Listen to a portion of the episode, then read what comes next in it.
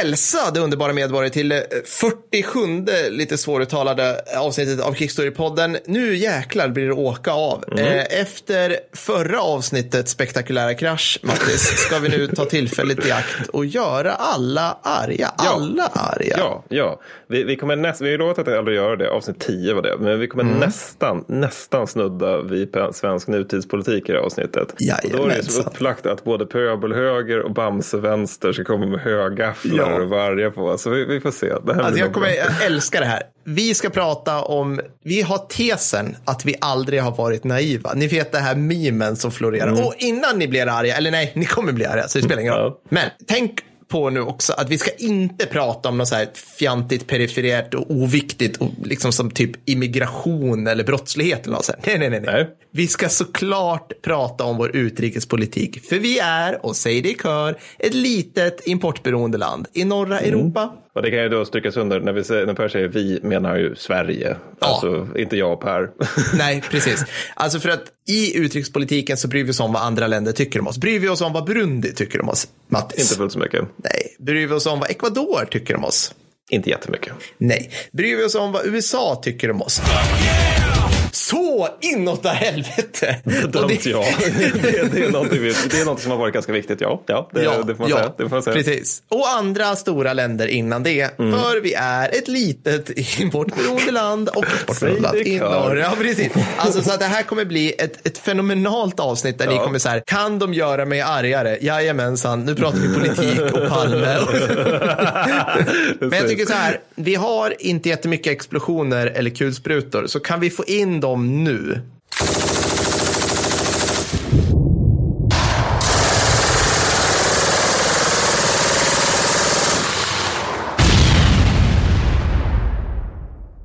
Tack, bra. Så har vi det liksom avklarat känner jag. Eller mm. håller du med Mattis? Jag håller med. Nej, men jag tycker också att med tanke på att förra avsnittet ändå var, var, var alltså förra avsnittet var extra, nu ska se, extra avsnitt till patroner. Mm. Det var ju en sjuhelvetes massa krig där med dansk-tyska kriget. Så massa det. gubbar också för den som missade det. äldre gubbar. äldre gubbar. Alla, alla har gubbar. Här, någon odiagnostiserad nedsättning av något slag. Så. Men, men, ja. Eh, men oavsett, ja. Men så då, då tänker jag att vi, det här blir nästan det diplomatiska avsnittet. Mm. Kanske. Typ. Ja, men kanske. Eh, det kommer bli, faktiskt bli roligt. Vi tycker ju om att prata sådär. Först har jag en shoutout. Jag tror, vi, jag tror det här är vår, bådas vår shoutout nu. Jag tror själen här är till dig. Men berätta lite om Hugo, Mattis. Kan du berätta om Hugo? Ja, ja Hugo. Jo, nej, men Hugo, det, det, var, det var bra. Du, du snodde det mycket riktigt av mig. Ja, Så här låg det till, eh, kära lyssnare. Jag stod på Stockholm Södras station och gjorde det jag alltid gör när jag var där. Det vill säga, jag har druckit en öl med en kompis och sen så, sen så är det all, som det alltid är på Södra, det vill säga att jag ser laget mot Södertälje gå. Precis när du kommer dit liksom? Precis när jag kommer dit och sen är det 17 minuter till nästa avgång och ja. klockan är redan alldeles för mycket och allt är fan piss. Ja. Då kommer en ung man fram som heter Hugo och säger Hej, är det du som är Mattis? ja, det är jag som är Mattis, säger jag med några öl innanför västen och känner mig oerhört perplex men också ja. glad. Så att, ja. det, så att Hugo var lyssnare. Anställer och, Kronofogden så här unga människor, tänker du omedelbart. precis. Fan. nej, men, eh, precis. Nej, men, eh, nej, men, Hugo var lyssnare och ville minnas patron också. Och eh, var, tackade så hemskt mycket för, att, för vad han tyckte var en bra podd. Så stort tack Hugo. Jättetrevligt stort att du, tack, du, tog kontakt på det sättet. Och alltså, för den del, det här har faktiskt hänt någon, någon, några gånger tidigare. Och de gånger det har hänt så blir jag alltid väldigt stel. Mm. Och det handlar inte om att jag inte tycker om att folk kommer fram till mig. Utan mer att jag blir chockerad över att folk faktiskt lyssnar på det här. För att, ja. Ja, ja, det är Precis. ju väldigt roligt att de gör det ungefär. Det, det, vet vi. Och jag, är ju så djupt avis, för jag är ju så galopperande narcissist. Så, och jag vill gärna att det där händer mig. Men i min provinsiella byhåla så har ju liksom inte typ så här transistorradion dykt upp än, än mindre poddar. Äh, det vi jobbar på det med att översätta ju... protestantiska bibeln. Ja, liksom. ja exakt. Liksom. Har ni hört talas om silver i bibeln? Finns det någonstans i östra Aros? Skriker de runt ja. Bergslagsmännen. Nej, så, att, så att det har inte hänt mig. Jag väntar med spänd frack. Med liksom, jag, jag går runt i min Konrad-t-shirt och hoppas att folk liksom kopplar bubblar. Men det har inte hänt än, tyvärr. Ja, jag, tror, jag tror och för sig också att du skulle hantera sånt här bättre för att du, du är bättre på social interaktion än vad jag är. Eh, Men, men så kan det vara. Ja, tack. Ja, nej, men det, det var min första för shoutout, men så då får Ja. jag väl ta min andra shoutout. Har du Den är- två shoutouts? Nej, jag har, två, jag har alltid två. Är alltid ja, två. det är så Jag. Du vet vad att jag kommer att sno någon av dig Ja, ibland. precis. Du måste ha ett ja. kort. Jajamän. Nej, men Ja. det, nej, men det är en generell shoutout till eh, mer eller mindre alla som kommenterar på våra sociala medier. Och då tänker Mm. jag, de jag har kontakt med är Insta, Facebook och eh, Discord. Och sen Mm. sköter ju Per Twitter då. För det är, alltså, jag hade tidigare i mitt liv en arbetsuppgift och det var att hantera en, ett företags sociala medier. Mm. Det var jour 24 timmar om dygnet, sju dagar i veckan. För att det var så jävla mycket dumheter som skrevs där av olika natur. Medan på våra sociala medier, det spårar typ aldrig. Nej. Alltså, jag kan lägga ut för fan som, som helst. Det spårar aldrig. Utan folk har liksom antingen rimliga invändningar mot det som skrivs eller rimliga diskussioner Mm. med varandra. Och jag, jag, jag tror i grund och botten att det, orsaken till det är att på våra sociala medier så är det så att vi, vi, det, vi, vi pratar om precis alla krig. Det enda krig vi inte diskuterar är det svenska kulturkriget. Och tack gode gud för det. För då slipper man den här typen av debila dumheter som folk korkade så fort de pratar om samtidspolitik.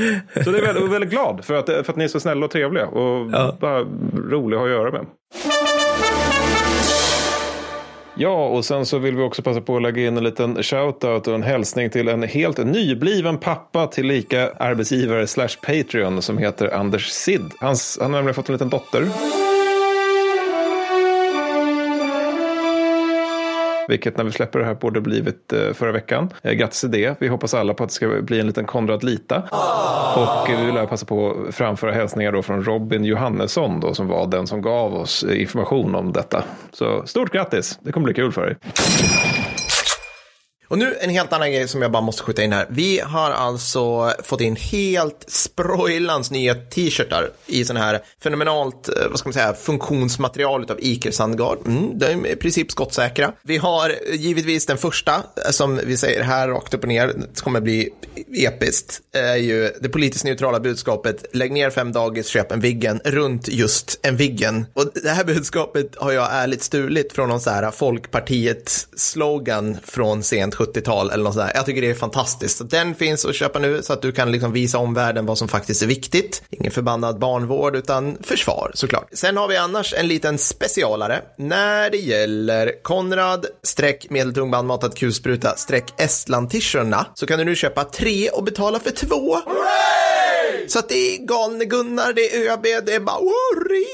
Det är helt fantastiskt. Skit i, höll på att säga Gislaved, vad heter det? Där man åker och shoppar, ja ni vet där nere, strunt i det här, klipp bort allt det här. Men så helt enkelt, gå in på ikersandgard.com och scrolla ner och där nere en bit så har ni Kickstory-podden, glid in där och eh, ja men shoppa loss. Alltså de, det är väldigt bra kvalitet, jag tycker det är härligt. Så, slut på det här.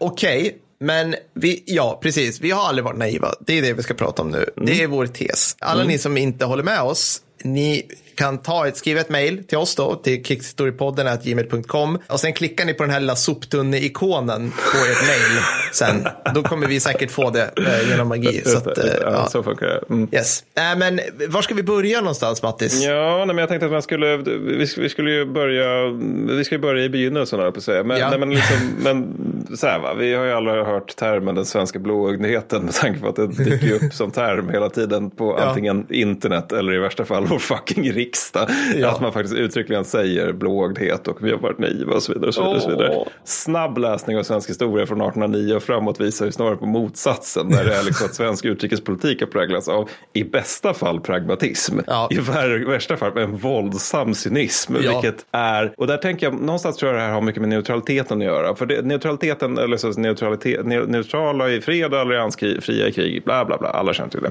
Mm. Det är ju någonting som vi instiftar när vi tappar östra rikshalvan, det vill säga Mm. det som idag kallas för Finland. Och här, när det gäller neutraliteten tror jag att vi har varit lite naiva.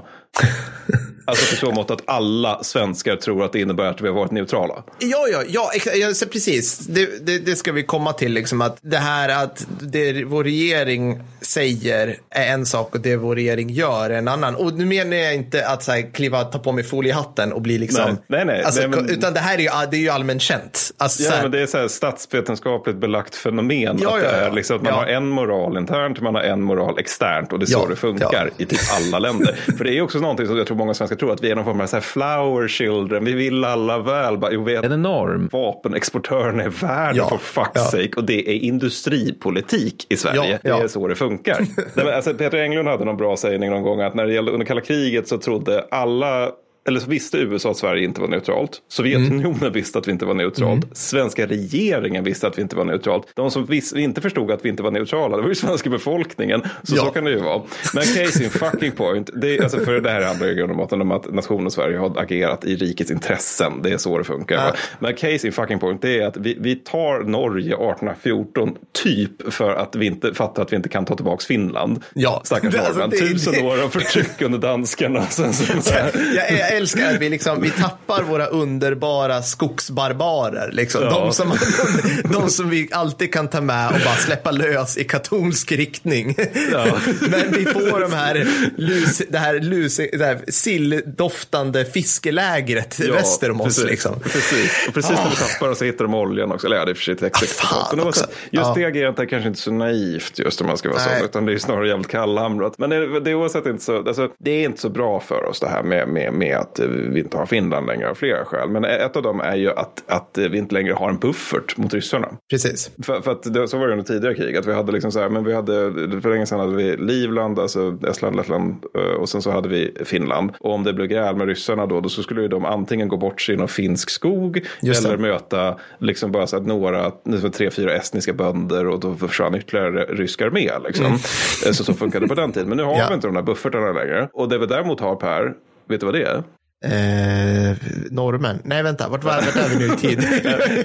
På cirkus 1830-tal. Jaha. Det vi däremot har det är en väldigt, väldigt lång kust. ja, Vi är en av Europas absolut längsta kuster. både bra och dåligt. Dåligt om det ska försvaras av Ja. ett av Europas fattigaste länder, vilket vi då Ja. var. Ja, Eh, som har liksom en befolkning på typ så en och en halv, två miljoner eller Ja. någonting. Ja, så att, det Ja. för just det här att vi inte har en buffert längre, det gör ju att vi, liksom, vi vet att okej, när, ryssen kommer, kommer han komma på vår Östersjökust. Och vi kan inte på något sätt förutse var han ska komma någonstans. Mm, Nej, nej, för att nej. det, det är ju bara så. Så det vi sätter igång då, det är centralförsvarstanken. Just det. Mm. Och den är ganska bra. Det, det är en ganska bra idé. Det, för det går ut på, okej, ryssjäveln kommer, då mobiliserar vi armén. Sen ska vi dra tillbaka alltihopa till Karlsborg, jag tror det är någon annan fästning. Och sen när vi väl vet vart han är någonstans längs den här långa svårförsvarade kusten, då, så, då jävlar, motanfall, driver ut honom i havet och så vidare. Sen kommer ryssarna och har det här lilla, gör det här lite problematiskt för att, för det är att de 1832 börjar bygga Bomarsunds fästning på Åland. Och det här är ganska illa.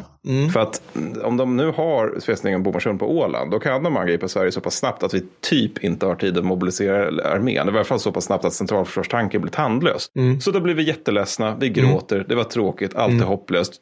Enter Krimkriget. Yes, very good. Jag måste bara säga också att för alla shoutouts till eh, Stefan Sauk som var med och spelade i en reenactment-film som Karlsborgs fästning hade i sitt fästningsmuseum på så här Stefan Sauk-vis. Ah, fästningen var byggt för alltså så här Dramatenskådis som någon Just har det, liksom just plockat det. in för att köra voice-over och sen så här stå in och Caroline. Ah, det, var, det var hysteriskt konstigt när jag var så den där, när jag var typ så här Det 14. låter väldigt märkligt. Ja. Ja. precis. Men han var väl också den bästa Hamiltonen? Eller var han det? Ja, ja, skits- ja, ja. Ah, nej, precis. nej, men det är nog Mikael, Mi- Mikael Persbrandt är det nog egentligen. Ska vi inte prata om Hamilton-filmer resten av Nej, det ska vi inte göra. För nu ska vi prata om? Krimkriget. Förlåt, vad, Krimkriget, vet yes. vi, ja, vad vet vi om Krimkriget, Per? Alltså, jag tänker Charge of the Light Brigade. Alltså så här, Mm. lätta, lätta brigadens anfall, att kavallerichock alltid fungerar. Mm. Sen, typ, alltså, sen var det någonting när jag läste, undrar om jag läste, läste journalist, men alltså att de första eh, war dispatches, alltså första liksom, krigskorrarna dyker upp i Krim. Mm. Och Florence Nightingale någonting. Så, alltså, Ja. Det här är alla mina TP-svar. det, är de, det är bara det jag kan. Ja, men, men jag, tror, jag tror du sammanfattar det är ganska, ganska väl den lite generella kunskapsnivån Tack, om tack. För det- det- nej, men så här, I Sverige är, står till alltså, I. Sverige är ju inte det, det är ett krig som är jättekänt eller Nej. jättehett. Liksom. Det, det, är inte så ofta man ser en bok om Krimkriget som så här, nu har Dick Harrison släppt den stora luntan liksom, och det säljer två och en halv Precis. miljon ex. Det, det, det kommer liksom inte ske. Men, men det var en grej. Det var det med, å ena sidan då framförallt Ryssland och å andra sidan framförallt Frankrike, Storbritannien och Turkiet som slogs Mm. mot ryssarna. Då. Och var det viktigt? Ja, alltså 600-700 000 soldater dog i det. Så att liksom någon form av vikt måste väl då ha haft. Men Ja. oavsett så, som man hör på namnet, det utkämpas framförallt nere på Krimhalvön och på och kring Svarta havet. Då. Och i Östersjön. Ah, men det här ringer också en liten, liten Ah, klocka ja, men Det någonstans. kanske ligger där, precis. Ja, för det finns ju, Ryssland har ju ändå grejer i Östersjön sådär då. Och då är det ju det att vi finns ju också i Östersjön, vi svenskar. Vi är naturligtvis neutrala. Vi är så jävla Ja. neutrala. Alltså, för jag menar, vi är så neutrala att av någon anledning så får britterna och fransmännen använda Fårösund på Gotland som en örlogsbas. Vi är så Nej, neutrala att det är typ 200 örlogsfartyg som passerar igenom, passerar igenom det stället. Plus hjälpfartyg. Vi är så jävla neutrala under det här kriget. Det är liksom helt sanslöst. Jag menar, folk pratar om tysktågen under andra världskriget. Jag åt det 200 fucking örlogsfartyg. Det är ganska mycket. Och, och det här har ju absolut ingenting, det här med att de, de finns där på Fårösund, det har absolut ingenting att göra med att de allierade då vill slå mot Bomarsund. Det vill säga ett fucking säkerhetspolitiskt hot mot Sverige. Det har ingenting med det att göra. För, och de vill göra det för att de sen ska kunna typ hota Sankt Petersburg och liksom skj- skjuta lite grann typ upp i Finland. Då. Men, men det har ingenting med det att göra. Absolut ingenting, utan vi är svinneutrala. och sådär. Ja, Men, ja, men, men sen också att under mot slutet av kriget där, då är det ju så här liksom att britterna drar lite grann i Sverige. Bara, Sverige, vill ni vara med i det här? Vi bara, nej, nej, vi är neutrala. Det är bättre om ni krigar åt oss. Det tycker vi är praktiskt. Men då har de det, Lord Palmerston då, som en, Ja. jag hatar när han dyker upp i böcker av någon anledning. Men oavsett, alltså, han, han, han, liksom, när han, han börjar fundera på att man kanske kan stycka upp Ryssland i mindre enheter. Där, så frågar han Sverige, Sverige vill ni ha tillbaks Finland av ryssarna? För vi, vi kan lösa det. Liksom, det är inte så att de är bra på krig eller så. De får ju torska jättemycket. Ja, ja, kan ja, få ja. både Finland England Åland. Ryssland LOL. Hade han redan, redan då insett. Kan man redan säga så. då så hade ja. han liksom fixat den hashtaggen. Ja. Och efter, efter Bomarsunds fall då, 1854, då, för då, de spränger bara skit nu den fästningen, då, då vill han i varje fall ge oss Bomarsund. Och då så säger vi angående just Åland och Bomarsund, då säger vi svenskar nej. Mm. Och det här är för att vi fattar att om vi tar grejer av ryssarna i det här kriget, när britterna och fransmännen så att säga är intresserade av att kriga mot Ryssland, och så kommer det till krig där de inte är det, då har vi vårt lilla hattifnattland här som ska slåss mot Ryssland och det har liksom inte gått bra sedan det. 1709 i grund och botten. Nej. Så att då säger vi nej och det här återigen, det är inte naivt utan det här är fucking pragmatiskt. Det vill säga Ja. det är ett litet land som beter sig som ett litet rationellt land. Ja. Och sen så 1918 och så invaderar vi Åland men det är en helt annan historia. Också så här kul grej, Sverige Ja. invaderade Åland 1918, ingen vet det, men så var det i alla fall. Tog de Ekeröfärjan över och bara kö- visst, körde visst. liksom Ja, ja, taxfree det- och allting. Det, det, klev det, de var det som var så bara, praktiskt där, liksom. man behövde inte ha någon logistik då, utan de bara gick till taxfree, köpte på sig lite sprit och lite sega Mm. gubbar och sen så var det löst liksom. Vi- Visste du, apropå roliga invasioner, jag måste bara dra det. Visste du att vi blev invaderade av Finland 2008?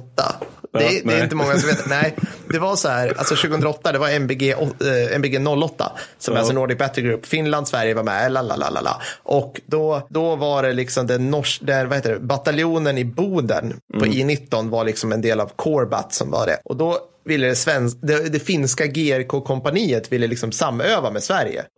Och de ringde och typ, kan vi komma så här, svenskarna bara, vet inte, vi så här. Så de körde hit, alltså fullastade, alltså typ så här, Jaha. fem, jag vet inte, fem, sex patrior med GRK och liksom kittade soldater och allting. Kör in i över gränsen och bara, Jaha, jaha. och så kommer, dyker de upp i 19 och bara, vi är här nu och de bara, får man bara åka sådär? Och jag antar att de, de fick så high fives av finska gränsvakterna liksom, eller något sådär. Så att vi blev invaderade av Finland. Ja, men det är ingen aning om. Men det kanske var för just då Ålands skull. Men, men vara, oavsett, b- bara en fråga. Borde, det här är inte jättekonstigt att Fårösund inte mer känt vad det är. Återigen, Alltså, det är det- 200 örlogsfartyg. Alltså det, det borde väl. Ja, Det borde Skitsamma. Nu, vi är jättenaiva i varje fall och vi är neutrala hela tiden och små flower children. Mm. Ja, ja, Men, ja, ja, men ja. låt oss du spola fram eh, till, till en konflikt där vi faktiskt var väldigt naiva. I Mm. varje fall på en punkt. Och det är andra världskriget. Jag har hört talas om den konflikten, nu är jag med. Vi var Ja.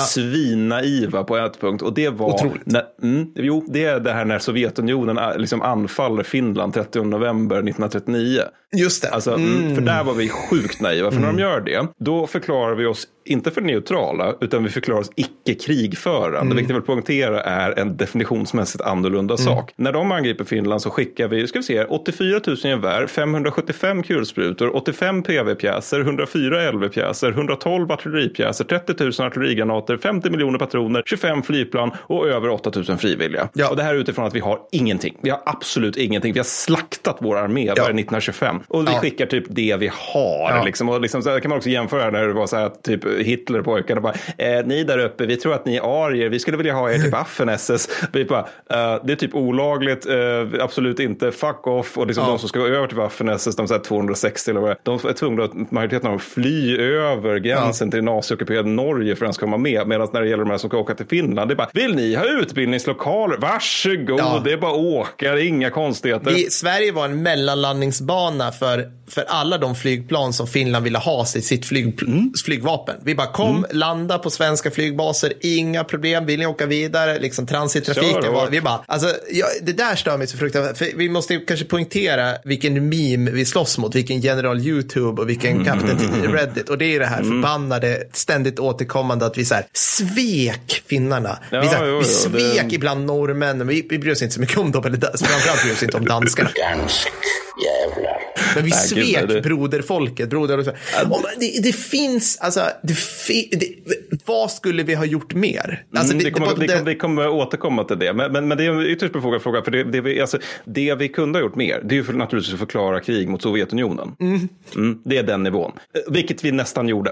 Ja, vill jag bara poängtera. det. Mm. För när Sovjetis, de sovjetiska kraven under fredsförhandlingarna 1940 blev lite för jävliga, då Mm. skickar svenska UD en jävla not till den sovjetiska ambassaden, eller till Moskva snarare, då, där de skriver, skriver att risk, alltså att om de inte håller nere kraven så är Ja. risken att svensk och nordisk intervention icke skulle kunna hållas tillbaka. Alltså, det är ju faktiskt att vi säger till ryssarna att alltså, skärp er, eller vi kommer fan kriga mot er. Och det här är ju liksom, det, det här är, vi är ett hattifnattland. Ja, Alltså, ja, vi, vi, ja. inte, vi Ja. kan inte göra det. Och det är naivt. Det är det, för det är Men det idealistiskt. är värt klacken, får vi det är höra. fan värt klacken.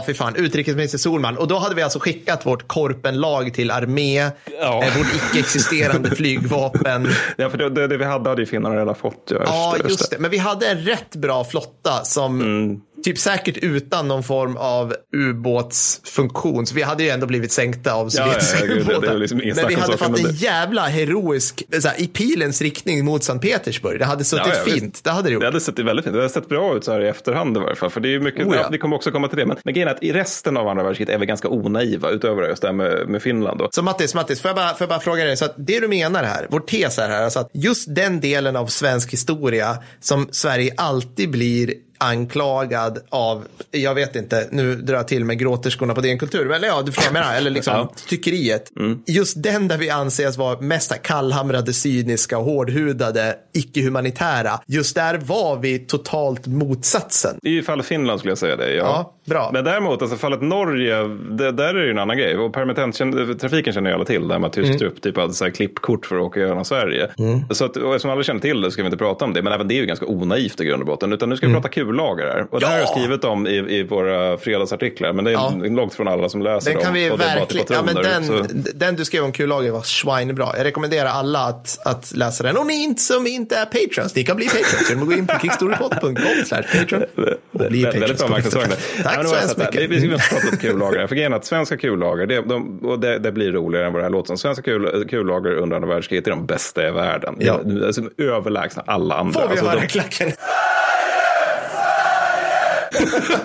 Det kommer bli så jävla mycket svensk industri, industrireklam i det här Ja, ja, avsnittet. gud, alltså. men, men det roliga är också att kullager, det låter ju helt förfärligt att jag ska prata om det nu. För att ni, ni som lyssnar, ni är här för att jag ska prata om stridsvagnar. Och andra världskriget vill ni höra om liksom att Pantern är det, T34 Ja.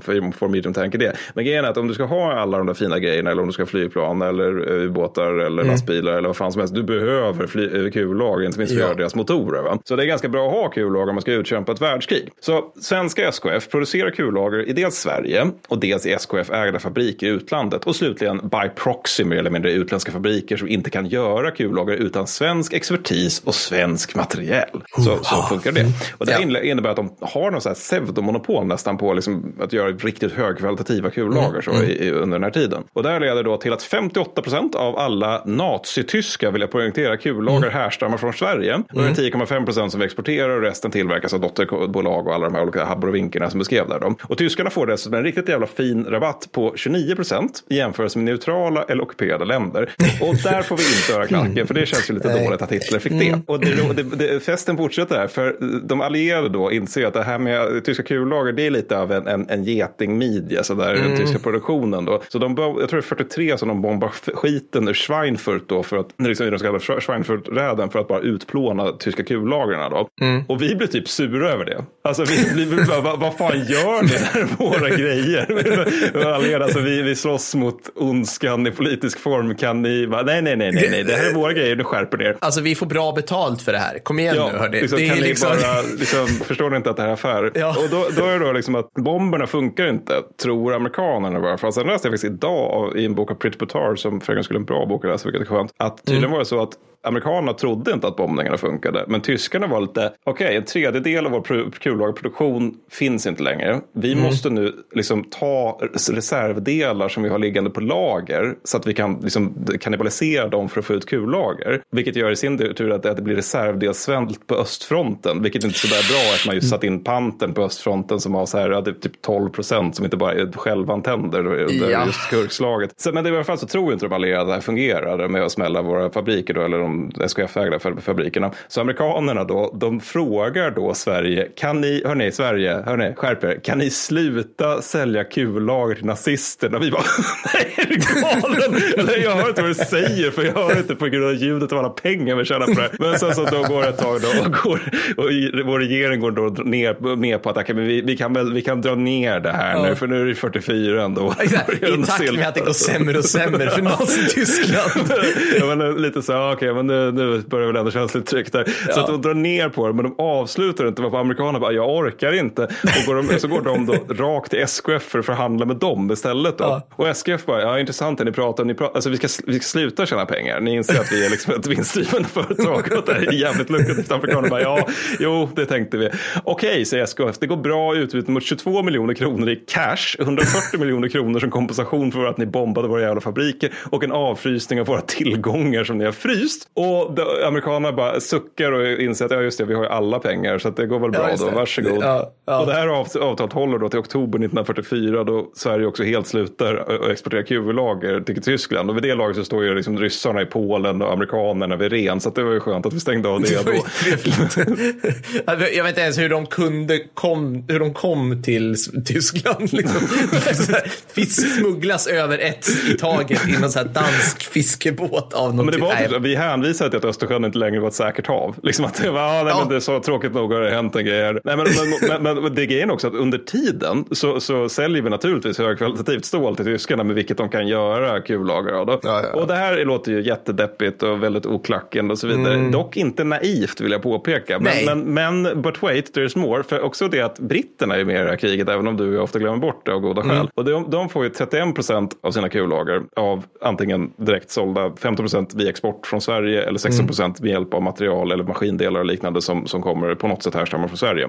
Och de får dessutom en större rabatt än tyskarna. Det tycker jag ändå är lite skönt. Ja, men Ja, det, det, men då, då, där tyckte vi ändå Ja, ja. lite bättre. Team sådär. godheten lite grann där. Måste Ja, men lite bättre. Ja. Mm. Ja. Och de, det, det är också inte helt oviktigt att vi säljer till dem för att de får alltså tre gånger så många kullager från Sverige som de får av, nu ska vi se här, USA. Alltså det vill säga det här största industrimakten i världen Ja. och våra är dessutom bättre. Eh, Så Ja. RAF finns typ inte utan SKF. Det, så kan det vara. Och det här sker också via Skagerrakspärren. Och för den som inte vet vad det är för någonting så är det en liten grej, en liten fest som tyskarna har lagt upp i, i, Mm. ja, i liksom mellan eh, i grund och botten eh, i, i Skagerrak. då. ja, precis. Mm. Och det inbegriper mineringar och KA-pjäser och fartyg och allt möjligt. Och så, men via det här sker nu alltså export av kullager till britterna. Då. Och rent Snyggt. juridiskt finns det naturligtvis problem med det här. Då, för man ska inte hålla på att sälja till krigförande länder, bla bla bla bla bla. Vi säljer till alla krigförande länder Ja, hur vi, vår samlingsregering sket lite i det. Men, men också att det här med att spärren är ju någonting som tyskarna är lite, kan ni inte göra så här för att vi kommer mörda er ifall ni säljer kullager till britterna.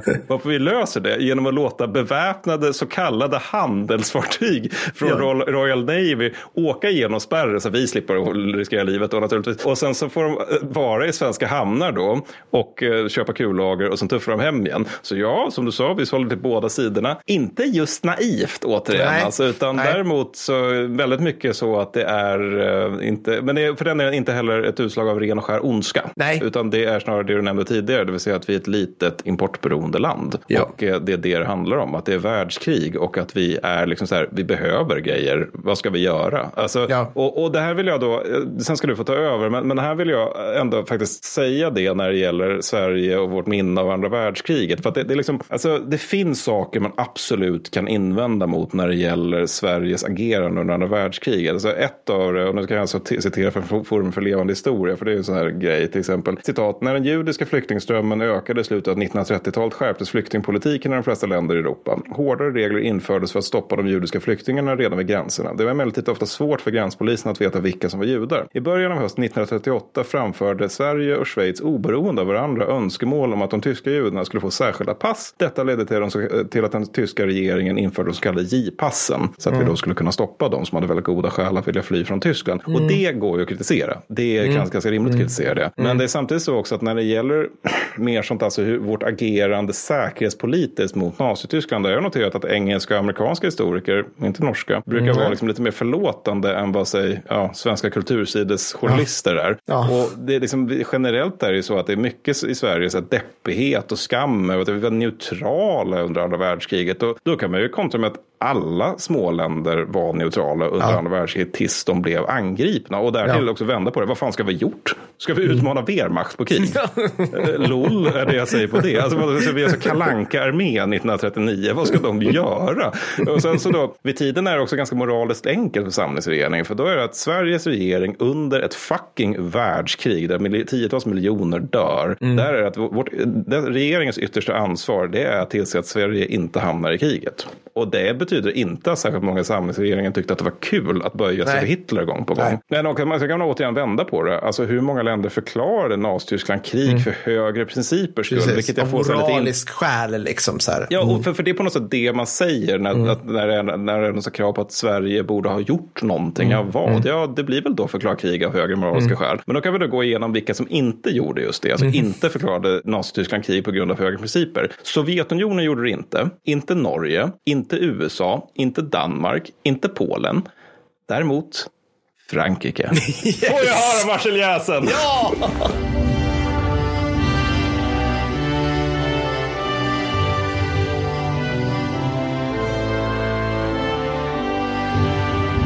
Jävla vackert.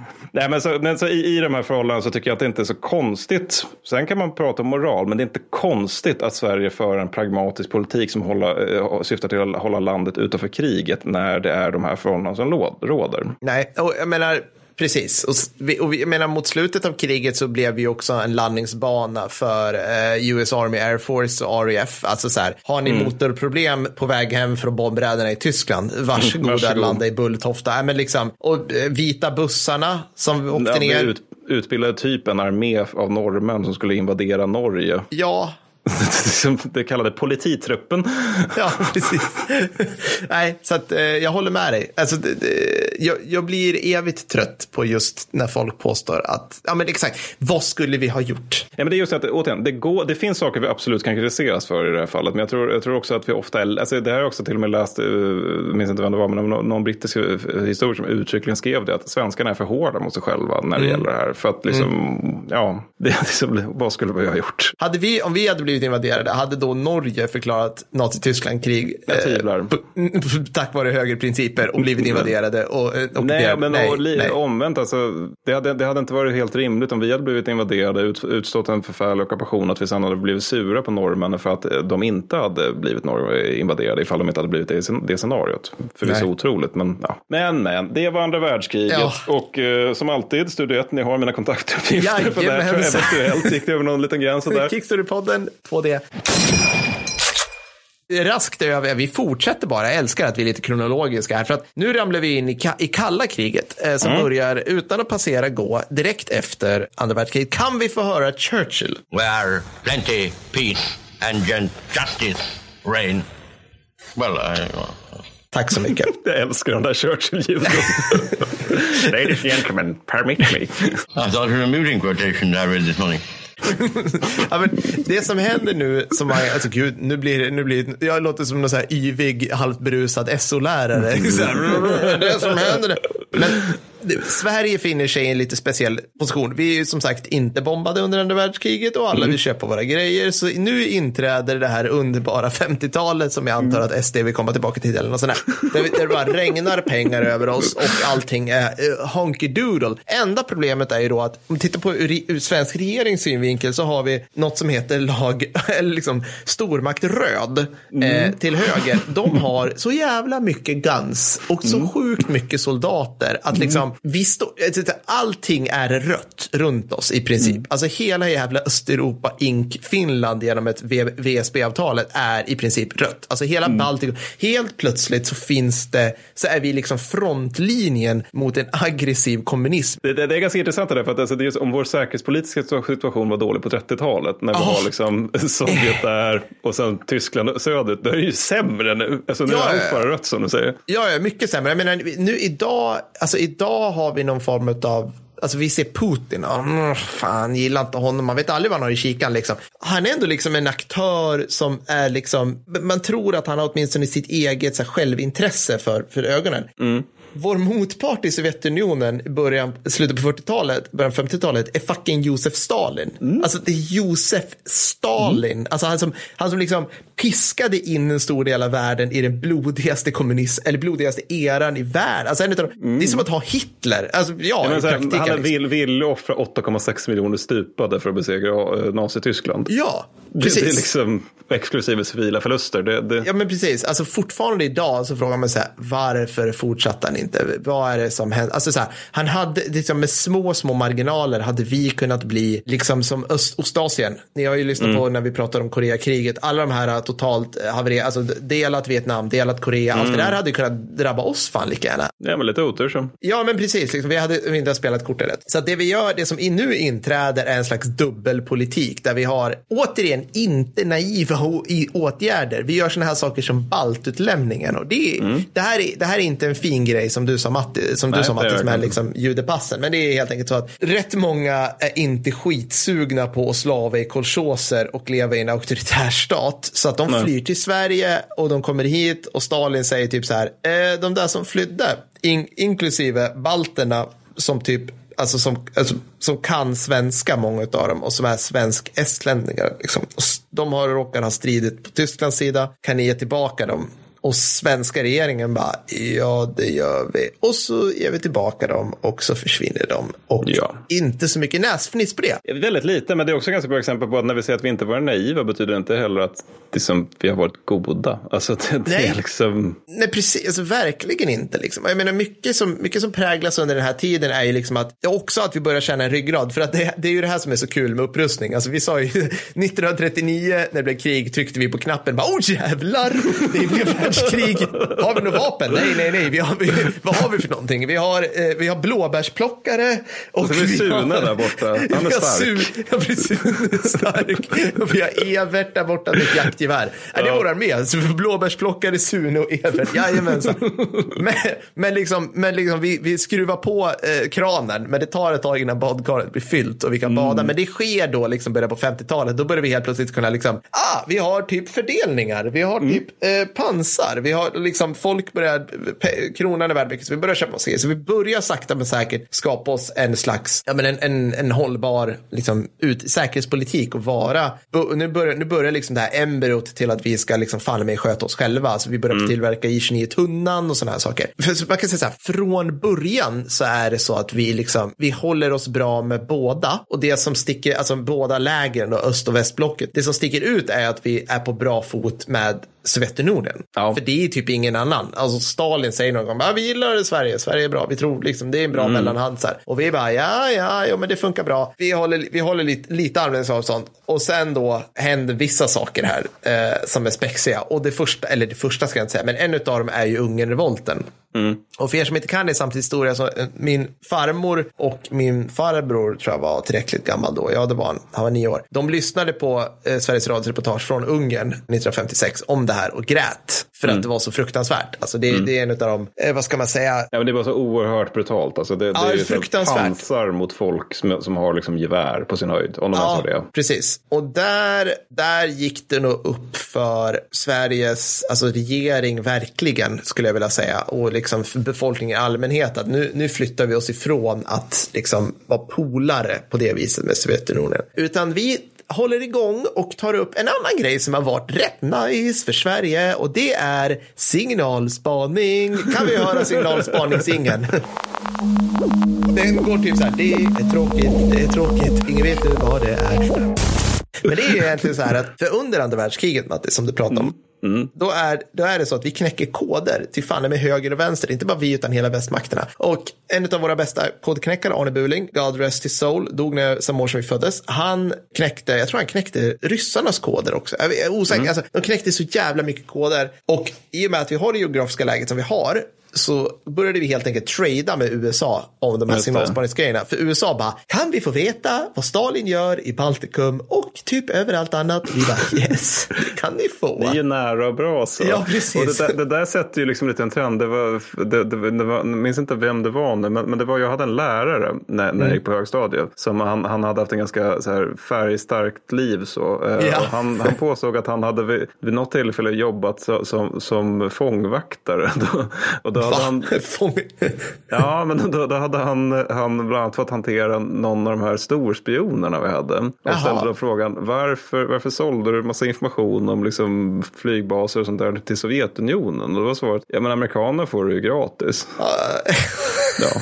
Ja, typ. Och det här, det här är liksom trenden för hela Sveriges kalla krig och in i modern tid. Att vi helt enkelt bara, USA, vill ni ha det här? Och USA bara, hell yes. Och det här, alltså, det här blir, det här händer mer, alltså nu, nu börjar liksom kärlekssagan under Tage God of War Erlander. Eh, för, att, för att vi säljer inåt helvete mycket. Alltså, U, alltså USA bara, mer, mer, ge oss mer, ge oss mer. Vadå, det är typ deras kran eller vad? Ja, alltså det, det, de älskar det här. Och, så att vi, ska man säga, och nu börjar liksom, alltså vårt försvarssamarbete med väst överhuvudtaget bara blululup på alla sätt. Till exempel finns det Operation Snowcat på 60-talet som går ut på att NATO-flyg i Norge ska förvandla Kolahalvön till en parkeringsplats. Och alla, alla Sovjetunionens baser där i händelse av krig. Och på vägen hem så kan de behöva liksom andra baser att landa på. Eller det behövs några grejer. Men Sträcka lite på benen så, liksom en Ja, men precis. Ta en kaffepaus, mellanlandning, köpa lite taxfree. Vilket gör att typ jättemånga svenska start och landningsbanor breddas och förlängs ordentligt. För det, på den här tiden så flyger vi fortfarande typ så här, liksom motsvarande flygplan som kan starta och landa på min gräsmatta. Just det, liksom det. typ J29-tunnan. Och folk så här, varför, bygg, varför lägger vi så mycket pengar på att asfaltera en kilometer här när de har startsträckan? Nej, men vet, man vet aldrig. No reason. No reason. Så att eh, nu vid det här laget, liksom, nu börjar NATO komma ihåg, så flera svenska officerare har sina krigsplaceringsorter i NATO-länder. Ja, du skojar med det, har jag aldrig hört om. Nej, har du inte hört det? Nej, nej, nej. Alltså, det, var, det, var alltså, det finns en klassiker som är så här att dagen efter Olof Palme sköts, det här är ju nu på 80-talet så vi hoppar fram lite grann, då ringer, jag tror det var konteramiral Rydén eller något sånt där hette han till sin chef ÖB och säger bara så här, det här är från, jag tror det här är från hans memoarer eller något så här, säger så här, jag är redo att åka, vilket betyder att det här var ju topphemligt då, men den här eh, konteramiralen, han hade sin krigsplaceringsort i Washington.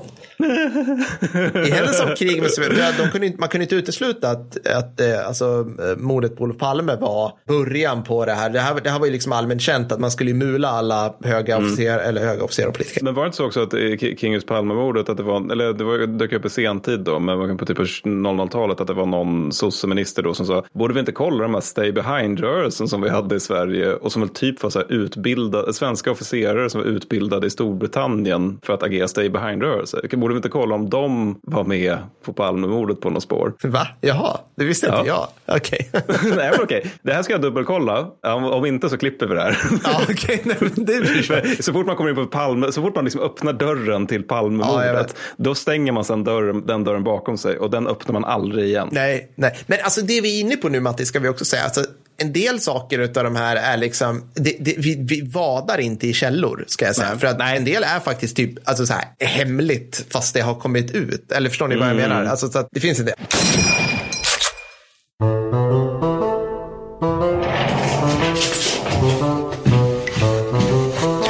tja, det är Per här. Eh, jo, alltså så här är det. Jag måste prata fort. De vet vart jag är någonstans. Eh, Gösta Wennerström, alltså han, ja, Gösta, alltså, han, han påstår att han inte har någon koppling till storspionen. Han har kommit över den hemliga generalplanen Den topphemliga generalplanen. i form av datachip. Chip. Och jag vill att du som lyssnar på det här nu agerar mellanhand till honom. Mattis, du har varit i kontakt med honom sedan tidigare, eller? Jajamän. Ja, vad bra. Okej, så eh, Gösta Wennerström säljer det här. Jeff Bezos, hemliga generalplanen. Säg inte det till någon. Jag måste dra. Du, du vet vart du ska droppa av. Bra, tack.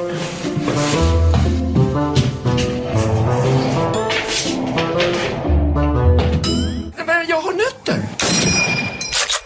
Ja, skitsamma. Sen händer så här DC3 och Katalinan. Det här behöver jag inte säga så mycket mer om. Det blir nedskjutna. Och det här är ju roligt för att för första gången Mattis, så som du sa innan så här, så är det inte helt orimligt av slag Sovjet att skjuta ner ett plan som signalspanar på dem. Nej men precis, alltså, precis. Alltså- För, alltså, så fort jag läser om DC3 när det är liksom så här, nu är det minne för det här fruktansvärda Ja. som drabbade oss. Då tycker jag alltid framstår som att de var typ där och nöjesflög. Men, men de var väl där och signalspanade. Ja, ja, ja. Och sen, så, sen visst, det var väl liksom lite oklarhet med vilket vatten de var på. Men man fattar, och så, jag menar, det var ju jättehemskt för de piloterna och allt och så vidare. Inte så jag menar. Det är mer liksom att det är väl inte så konstigt samtidigt att ryssarna reagerar med att skjuta på dem. Sen det här med att de också bestämmer sig för att skjuta på sjöräddningsplan är ju mindre snyggt kanske. Men kunde det vara lätt funny. Men exakt, nej men precis. Det, det, det är liksom svenska flygvapnet under den här tiden. Och det här har vi pratat om när vi snackar om eh, Lansen, sjömålsrobot på en sjömålsrobot. Får vi höra i klacken? Är ju liksom är ju väl insatta i att det här är på riktigt hela tiden. Vi har ju, ja gud det blir ju fler, jag höll på att säga en kompis men så är det inte riktigt. Men jag har, jag har en, en vad ska man säga, vän till familjen som var vingepilot under kalla kriget. Och han fick ju liksom, han kom ju hem och så fick han höra, eller liksom landade någon gång. Och så en av hans kollegors fru fick höra så här, nej men typ så här, Gösta är borta liksom. Vad har hänt? ja. Vi kan inte berätta någonting. Vi kan inte Nej. säga någonting. Än idag har man ingen aning. Och det, så det är en massa så här Viggen spaningskärror som bara förmodligen plockades ner utav Ja. ja. ryskt luftvärn, liksom, en sovjetisk luftvärn. Ja, men, men det här blir ännu bättre. Så att, okej, ni har nu, ni har, vi har kommit så långt nu. Kom ihåg nu att det här är alltså under den tiden då liksom, alltså Olof Palme börjar ta till sig brösttoner över att vi inte ska vara imperier i USAs lakejer. USA är inblandade i så dumma krig, det är Vietnam och såna här grejer. Vad händer under tiden medan liksom det, det är lite sån här 68 vänster. Jo, USA hjälper till att trimma Viggen. Alltså USA är med på stadiet att vi utvecklar Viggen. ja, det. Ja. I gengäld så hjälper svenska ingenjörer till att öka precisionen på Polaris-missilerna. Alltså, De, ja. Ja. alltså fuck kärnvapenfri zon. Vi hjälper till att göra ena stormaktens kärnvapen Ja. mer dödliga. Det låter väldigt neutralt. Det låter väldigt neutralt. Och naivt också. Och, och otroligt naivt. Ja. Nej, men det, är liksom, och det, här, det här är så roligt också för att läser man om det här och liksom, då förstår man liksom att, att det kan hända mycket på toppen och vi kan i medierna tro så här, oj, oj, oj, oj, nu kommer allting ruskas om. Men under tiden liksom så fortsätter så här deep state-sossarna, deep state, de grå eminenserna jag långt ut. Liksom. Ja. Ja, men liksom, man, man kan tänka så här, generaler och tjänstemän som håller igång utbytet, så bara, ja, ja, ja, jo, absolut, T- t- ta det lugnt George, det är, Mm. det är högt tonläge där uppe, men vi tar en bärs nästa gång vi kommer till Washington, business as usual. Här, precis, här har du dina senaste signalspaningsrapporter, thank you. Så. Skulle vi kunna få, få fingra på era nya jaktrobotar? No problem partner. Och så liksom så här, tju, tju, tju, tju, tju, liksom skaka hand, inga problem, vi, vi Ja, löser det här. ja. Liksom. Eh, Jag, jag övertygad om att det funkar så fortfarande. Alltså, Ja, jag- ja, liksom, det förutsätter jag också. så att det, det skulle vara hysteriskt. Så att nu börjar vi närma oss our time. Eh, Och nu börjar det bli roligt. För det här har vi, vi vet lite mer om det här. För att okay, svenska försvaret yxas ju ner en del. Men nu, och det här kan ni googla. Googla nu allihopa på HMS Belos. Det är alltså Sveriges signalspaningsfartyg som byggdes i början av 80-talet och, eh, alltså, jag, jag överdriver inte nu, det här, det här står överallt, byggdes med pengar från National Surveillance Agency, NSA. Det vill säga, det mest sinister USA har. Exakt, jag säger det. Edward Snowden och, och Julian Assange stora satan. Alltså de som... Ja, verkligen så. Okej, så att de hjälper oss att bygga en båt. Vad ska den här De båten oss. göra? Har den, en, har den en stor pang den här båten? Den har ingen stor pang, Mattis. Nej, ingen stor pang. Vad har den då? Den har en stor trumma på, på överbyggnaden som är till Ja. för att bara su, här, suga in alla signaler i luften. Ja. Så blir signalspaning. Så, signalspaning. Kan få signalspaningsingen. Den går typ så här, det är tråkigt, det är tråkigt, ingen vet vad det är. Men, men, men eh, å andra sidan, vi är ju neutrala och naiva, Mm. så då tänker jag liksom att den här grejen kan vi ju använda mot alla möjliga länder, Per. Det glömmer Ja, vi ja, ja, det kan vi. Det Absolut. kan vi. Ja, det ja, kan, vi, ja. kan, vi kan sätta in den mot Burundi, eller ja, det, det, går nog, det är nog svårt, men vi kan sätta in den mot Senegal till exempel. Vi kan sätta in det mot Senegal eh, och lyssna på de två stycken mobiltelefonsamtalen. Nej men exakt. Vi kan också använda den mot Ryssland, men det är bara att vi kan göra det. Det är bara att vi kan, alltså vi skulle kunna göra så. Och, vi skulle, alltså, och så kan man fråga sig, så, okay, men Per, nu är det lite så här naiv, alltså vi, vi håller på med massa grejer här. Jag menar, liksom, sen ska vi ner på försvaret och det kan ju inte vara så här, mm. okej, men om vi säger så här då, någon gång i början på 2000-talet så, så skulle HMS Belos ha en ersättare. Det här var då liksom när man skulle hugga ner allt, liksom. Man, och HMS Belos, men dags att ersätta den här liksom. Då säger då alltså Sten, försvarsminister Sten Tomhylsan det. han säger att vi måste ha en ersättare till Belos nu angående besked att den har blivit försenad.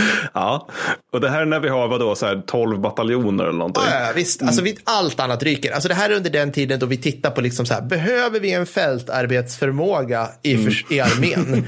Har någonsin fältarbeten varit viktiga i Behöver vi krig? luftvärn? Vad ska vi med det Alltså, till? vi, vi, behöver, vi behöver artilleri? Nej, vi ska ju vara fan. långt bort i stan. Det, det är liksom så här, ja, vi ska, vi ska bevaka, bevara freden. Det ska vi göra. Ja, och då, alltså, då säger han bara, vi måste ha den här. Och, och liksom, det- jag har ju läst, eftersom jag är så hopplös nörd, så har jag läst sådana här äh, försvarsberedningsrapporter. Du vet, nu ska vi satsa på det här. Och då är det så här, och så här mycket kostar det här, så här mycket, och du vet, det här måste vi, och allting debatteras. Alltså, är det någonting vi vet, vi som följer lite försvarspolitik, är liksom det här förbannade med pincett så ska politikerna styra så här. Sollefteå ska ha 101 soldater.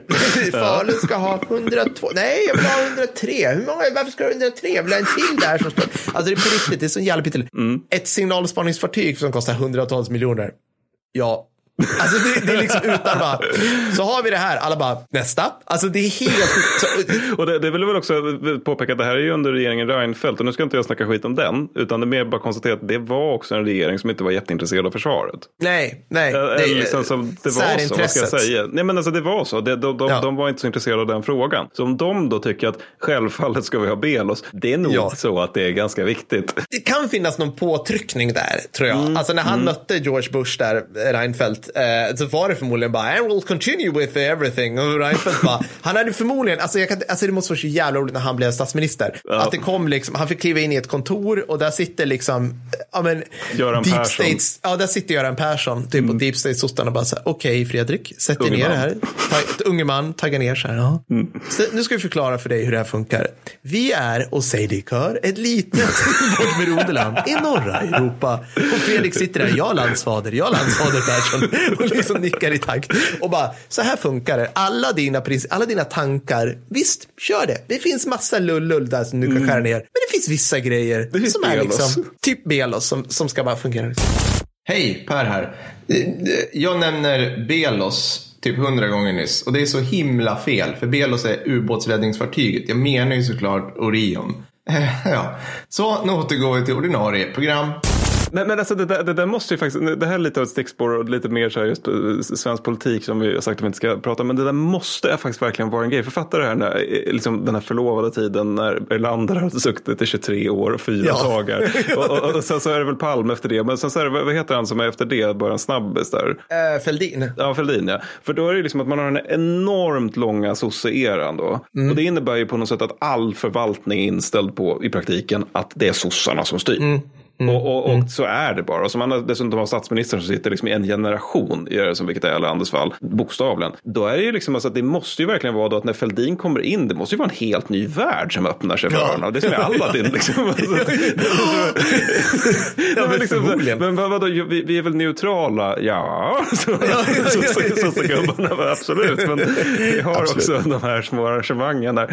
det Men måste alltså, vara liksom... det måste ju vara väldigt intressant just när det sker den där typen av maktskiften Sverige Ja. efter de här långa sosseerna som jag har haft under perioder. Liksom. Att det måste vara så förvirrande för oppositionen. Bara, men, va, nej, vadå? Kvalificerat hemligt sa vi. Det, det, pff, det kan inte vara. Och, det- och, Okej, och sen fortsätter det här. Alltså liksom, vi, jag får bara lägga in det här med apropå, eh, vi har, nu, nu är det kommit in i det här det vi kallar för strategiska timeouten. Och eh, jag har bashat den tidigare, tror jag. Eh, Mm. Ja, det du men eh, om inte annat så bashar jag den nu. Det, det, det var en pissig, pissigt beslut att tro att nu helt plötsligt så börjar ärkefienden i öster är för evigt lugn. Okej, Mm. fine. Alla andra gjorde det också, ska jag säga. Precis alla. Det var bara det att Sverige skulle vara liksom bäst i klassen. Så liksom NATO står där framme och bara, ja men vi funderar nu, de, de, de fällde våra de här två tornen i New York och vi tror kanske att mera terrorism, så vi funderar på att börja skära ner lite. Sverige bara, jag lägger ner allt. Jag lägger ner allt nu. De bara, behöver du, alltså vill ni, är ni verkligen säkra? Ja. Vi gör det här nu, men ni är inte ens med. Men vi gör det här, vi känner att ni är inne på rätt spår, inga problem, vi följer er. Liksom. Och det här fortsatte sen. Och sen liksom blev det ju för, förmodligen, kan jag tänka mig, att när man, när man gör sådana här uh, obvious grejer som inte går att dölja för svensk, Sveriges befolkning, typ deltar i Afghanistan, så säger nog Sverige så här, alltså vi skulle ju gärna vilja skickat en brigad till Helmand under överskådlig tid, men skulle vi inte få, kunna få skicka typ kanske en bataljon istället till norra Afghanistan där det är lite mer chill, då känner jag att ni är med och USA bara, ja, ni har gjort mer än tillräckligt med tanke på att ni inte har några säkerhetsgarantier. Fast ni fick ju ändå utav oss 1960 och det här, eh, jag både glömde säga det, men också för att det passar bra nu, men vi fick alltså en, en, en säkerhetsgaranti av USA 1960 där de sa så här, vi kom, vi, alltså vi, vi, vi är här ifall det händer något. Ja. Ja, ja, visst. Ja. Så att vi är bäst i klassen. Vi är inte med i NATO för det ena och det andra. Men det, det är också helt sjukt, för det är vi ju i praktiken. Eller liksom, Ja. Det är klart att vi inte är det, men, men alltså vi, vi har ju ändå ett liksom hyfsat nära samarbete med NATO, kan man kanske säga. Det kan man verkligen säga. Och så finns det de här aspekterna av EU också enligt Lissabonfördraget som är sådär, Lissabonfördraget. liksom, försvara angripna länder med alla Ja. förbudsstående medel och sånt där. Liksom, så. Precis. Så naivt är det inte. Nej, det är inte Det naivt. Det är det inte. Det är rätt jävla bra. Om man är ett litet exportområde land i norra Europa. Det där kommer jag på en mugg tror jag. Okej, jag, jag, jag har några grejer till. Förlåt. Jag bara, Mali till exempel. Okej, det här är också otroligt cyniskt. Det här kommer ju fram direkt. Liksom, att varför ska vi åka till Mali? Varför ska vi skicka svensk trupp till Mali? Jo, för att Margot Wallström skulle få en plats i säkerhetsrådet. Just det. Och vi, det, det, kan vara så här, hur kan vi? Vi ska ju stå över det här, det, vi ska inte hålla på. Fast det är ju, alltså allt är enligt principen syns man så finns man. Ja, när det gäller så här små länder som vi är. Alltså vi Visst. måste hålla oss fram. Kan vi, alltså, kan vi bidra med det här? Absolut. Men kolla på vad alla andra, liksom, alltså de riktiga liksom, shitholes hattifnattländerna, de skickar ju liksom, alltså när jag var i Afghanistan, då hade Bosnien soldater i Afghanistan. Jag bara, vad fan gör ni här? Det är fortfarande krig i ert land. Ska ni vara på internationell insats? Men, och det kan jag ge mig fan på att de bara gör allt. Alltså de, det är liksom, Ja, men det är väl typ så Pakistan är väl de nya hästa, hässarna i pra- praktiken. Alltså hässen hade ju det att de exporterade soldater för att bli av med Mm. ska- statsskuld på 1700-talet. Och Pakistan är väl typ så också. Det är väl typ de som är FNs internationella styrkor. De är väl precis överallt. Ja, det, det, det är väl de liksom inte för och typ nepaleser och folk från Ecuador. Alltså, Men det, det, är- det är en sån otrolig hopplös blandning har, Mm. har man förstått i, i Mali. Och sen liksom, så att, ja, och, och, och det här, Margot tänkte då här, att det här ska Sverige med i, även om det gäller en så rätt pinsam institution som FN. Eh, och som du sa Mattis, jag menar, vi är väl det enda landet som på något vis uppmärksammar FN-dagen annat med ett gapskratt som de flesta andra länder gör. Men, men samtidigt, även där är det på något sätt så här, liksom att för Sverige som ett litet importberoende land, vi får ta och bestämma oss för om vi, om vi är import eller exportberoende, Ja, jag men vi är båda.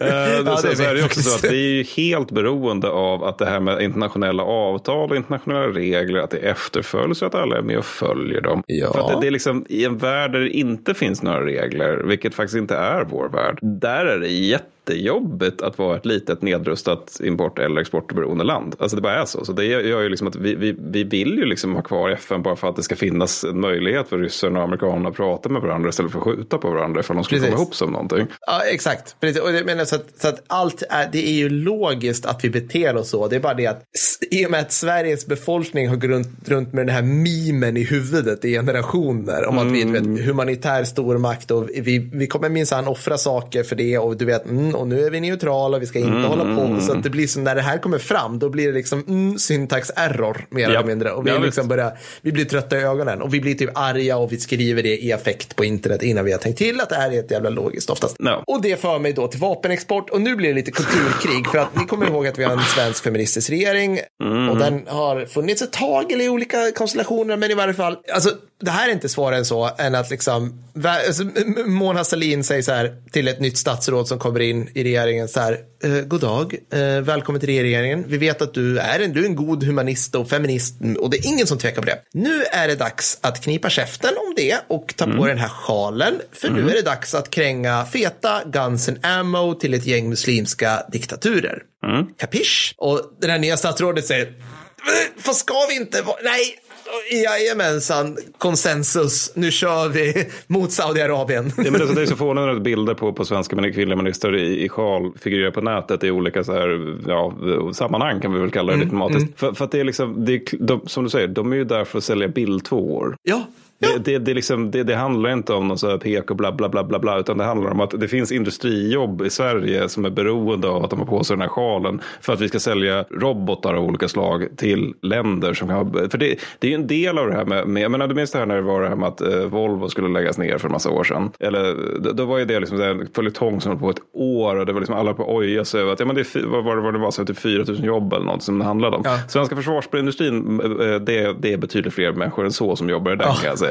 Och det är Ja. också det här med att om man har en försvarsindustri och som vi hade under 00-talet inget försvar. Om man då ska ha kvar den med alla de jobben det innebär. Då innebär det att de här måste gå till export. Om man ska Ja. exportera vapen då kommer man inte göra till en massa mysiga, snälla kaffelatte-länder i nordvästeuropa. Utan Nej. det kommer bli ganska hårdföra diktaturer eller hårdföra regimer kan vi kalla dem. som behöver vapen. gansen. Ja, men i liksom. Centralasien och eh, Östafrika och sådär. Alltså, vi kallar dem inte diktaturer. För att vi säljer inte vapen till diktaturer. Nej, just det. Vi kallar dem för någon auktoritär, eh, aningen, Ja. aningen mindre demokratiska. Det finns ingen definition av demokrati. Man kan vara lite så här. Ja, demokratiskt utmanade kan vi kalla dem. Precis. Det var en ny PK-term. Ja, herregud. Det, det finns mycket att säga om det här och allting Ja. är roligt. Väldigt lite av det naivt. Väldigt lite av det är väldigt otroligt lite av det. Nej, men det, så, det, så det här är roligt. Så tänk på det bara. Liksom. Ha det på din mugg. Liksom, vid ett litet, jag säger importberoende. Export är kanske, jag vet, skit, import och exportberoende land i norra Europa. Och vi har agerat typ efter det med några få undantag. USA blev faktiskt irriterade på Palme när han gick hand i hand. I, i, vad heter det? Men Nordvietnams ambassadör där. Ja, precis. Representanter för den där killen som just höll på att skjuta sönder deras pojkar i Vietnam. Ja, liksom då blev de sura och det blev, men det är liksom, ah, det blev ett tillfälligt litet bråk sådär, några sms senare och lite smileys så gick det bra. Du vet, ingen fara. Liksom. UD påminde om den här signalspaningen som man hade riktat Ja, mot Sovjetunionen precis. och så var det lugnt. Ingen, det är lugnt, det är lugnt. Ja, så det var det.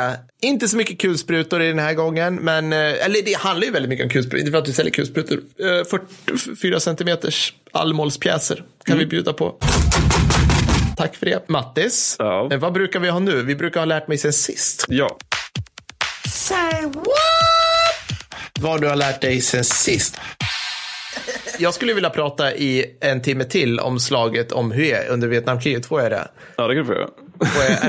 Nej, jag tror tror man inte säger hej förut. Men, ja. Way. Ja, är det så? ja. Det är hundra grejer ovanför Ja, det här vet. Alla det taken och you, distångerna, Nej, förlåt. Det vågar jag inte säga. Ja, men ta du. Okej, nej men det var, du brukar vara duktig på det där med att poängtera att eh, våra lyssnare vet jävligt mycket. Och Det gör eh, de. det gör de verkligen. Men det var att i avsnitt, nu ska vi se här, eh, det är om slagskepp 44. Där var det då så att vi, vi, vi frågade, eller jag frågade mig varför man, man hade slagskepp under mellankrigstiden, andra världskriget, när man, hangarfartyg och ubåtar är någonting som existerar. Och Ja. Då var det den gode, gode Erik Sundén som hörde av sig, sig Mm. och skrev. I förra avsnittet undrade ni er blå om varför folk inte fattade att hangarfartyg var megabra under VV2 fast första fartyget av typen sjösattes 1918. Detta har att göra med navigering i flygplanet. Som ni säger i podden är det ju den stora fördelen med flygplan och hangarfartyg över slagskepp räckvidden som ett hangarfartyg kan leverera kabang på. Detta är dock inte fallet förrän tidigast 1936 och enligt vissa, eh, vissa början av VK2 eftersom flygplanen navigerade med stoppur, linjal och sextanter samt den info de fick fick när de flög iväg om hur hangarfartyget tänkt röra sig. Fattar du hur tattigt det här är förut?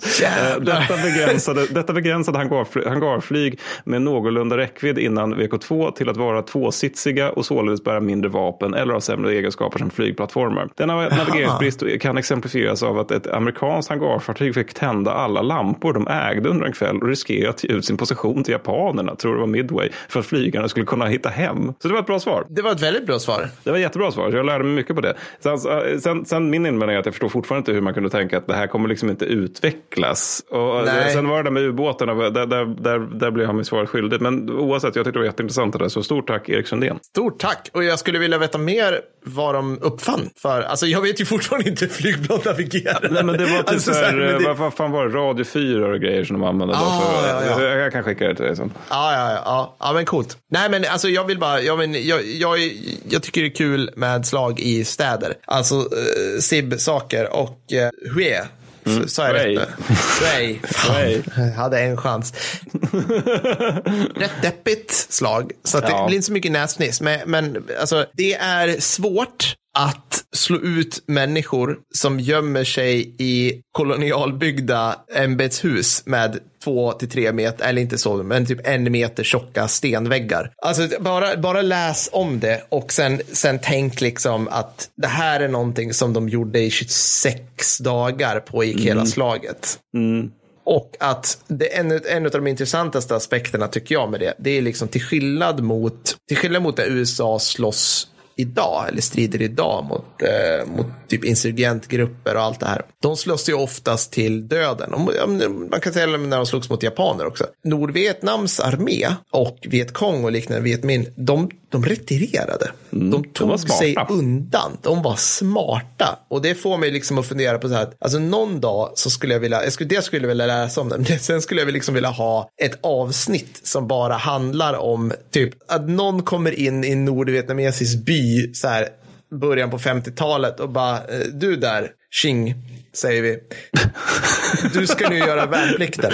Den är slut när vi har besegrat i följande ordning Frankrike, USA och Kina. Och den, Ja, jo, jo. och den där Xing liksom bara, jajamän, återser inte sin by på 20 år, kommer tillbaka som typ förmodligen den mest ruttade krigsveteranen i 1900-talet. Så det, Alltså, har seriöst läst nordvietnamesiska skildringar som är precis sådär. Alltså, att det här är Alltså, så här, det- liksom, folk kommer hem, deras mammor känner inte igen dem längre. Nej. Det är helt sjukt. det är helt Men vi sjukt. ska, vi ska ju till, till vintern ha ett avsnitt om just vietnamesernas Just det. Vietnamkrig också. Just det, Det, det, tror ska jag bli kommer bli fett. Eh, Det, det tror jag folk kommer lära sig mycket på. Det kommer bli grymt också, jag bara skriker om det också. Men, Ja. men det är senare för mig. Ja, Men, men. Ja, men eh, nästa avsnitt, mat under andra världskriget, Ja, det är det. kommer bli så jävla bra. Som vi gör tillsammans med Matgeek, Johan Hedberg. Det ska bli Ja, skitkul.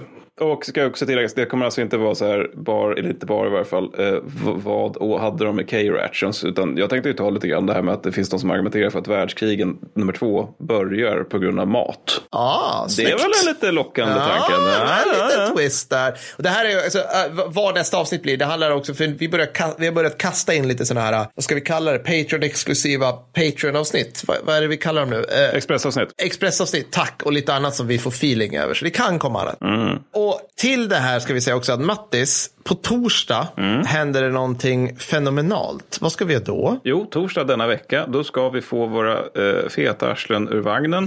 vi ska äntligen, äntligen, fucking äntligen spela Ja, Hearts of Iron 4 på Twitch med första världskrigsmodden. Jag ska vara Tyskland, du ska vara stryka Ungern. Jag, Jajamän. jag har förövat, du har sett en och en halv YouTube-film. Så det blir Ja. perfekt utifrån den historiska realiteten av det hela. det kommer bli så här, Mattis, Mattis, jag tror jag förklarar ett krig mot mig själv. Kan du hjälpa? Varför gör jag nu? Mattis, det Krigsplan här med- H har aktiverats. Ja. Du är ju krigsplan mot Ungern tror jag. Ja. Va, Du är Ungern, va? Va? Vänta, du, inte där. Nej, nej, nej.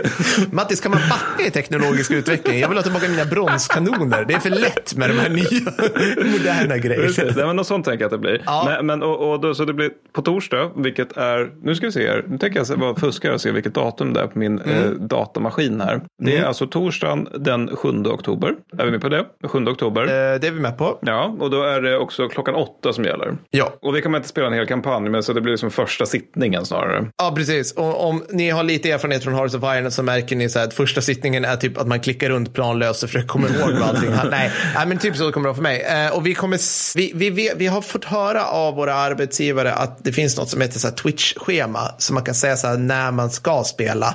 Och det ska vi försöka skaffa när vi har kommit på hur man gör det. Och sen, ska vi, sen kommer vi skrika om det här i sociala medier också, eller hur Ja, det kommer vi göra. Det gör vi. Bra. Som sagt, missa inte när jag gör mig till åtlöje och Mattis räddar mig uh, ur det sovjetiska gapet. Alltså, jag är inte bra på det här spelet ska tilläggas. Du är men, grym på det där spelet. Nå.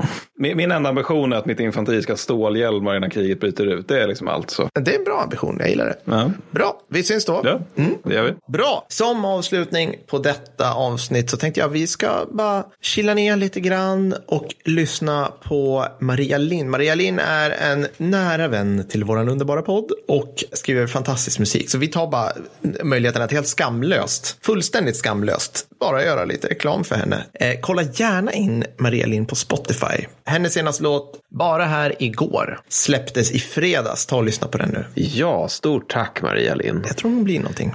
Det här kommer bli grymt. Njut. Vi hörs Det gör vi. Ha det gött. Hej då Mattis! Hej då.